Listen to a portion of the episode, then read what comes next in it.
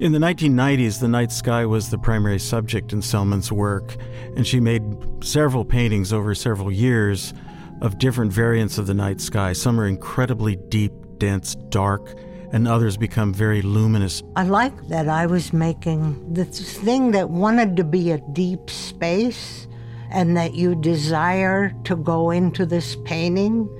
You have a desire for the depth because you know in your head that this outer space, and I have put a stop to this space by making something kind of flat. You know, they've been painted over and over and over. I was trying to get a feeling of some kind of um, mass in the work and some kind of uh, a feeling of weight.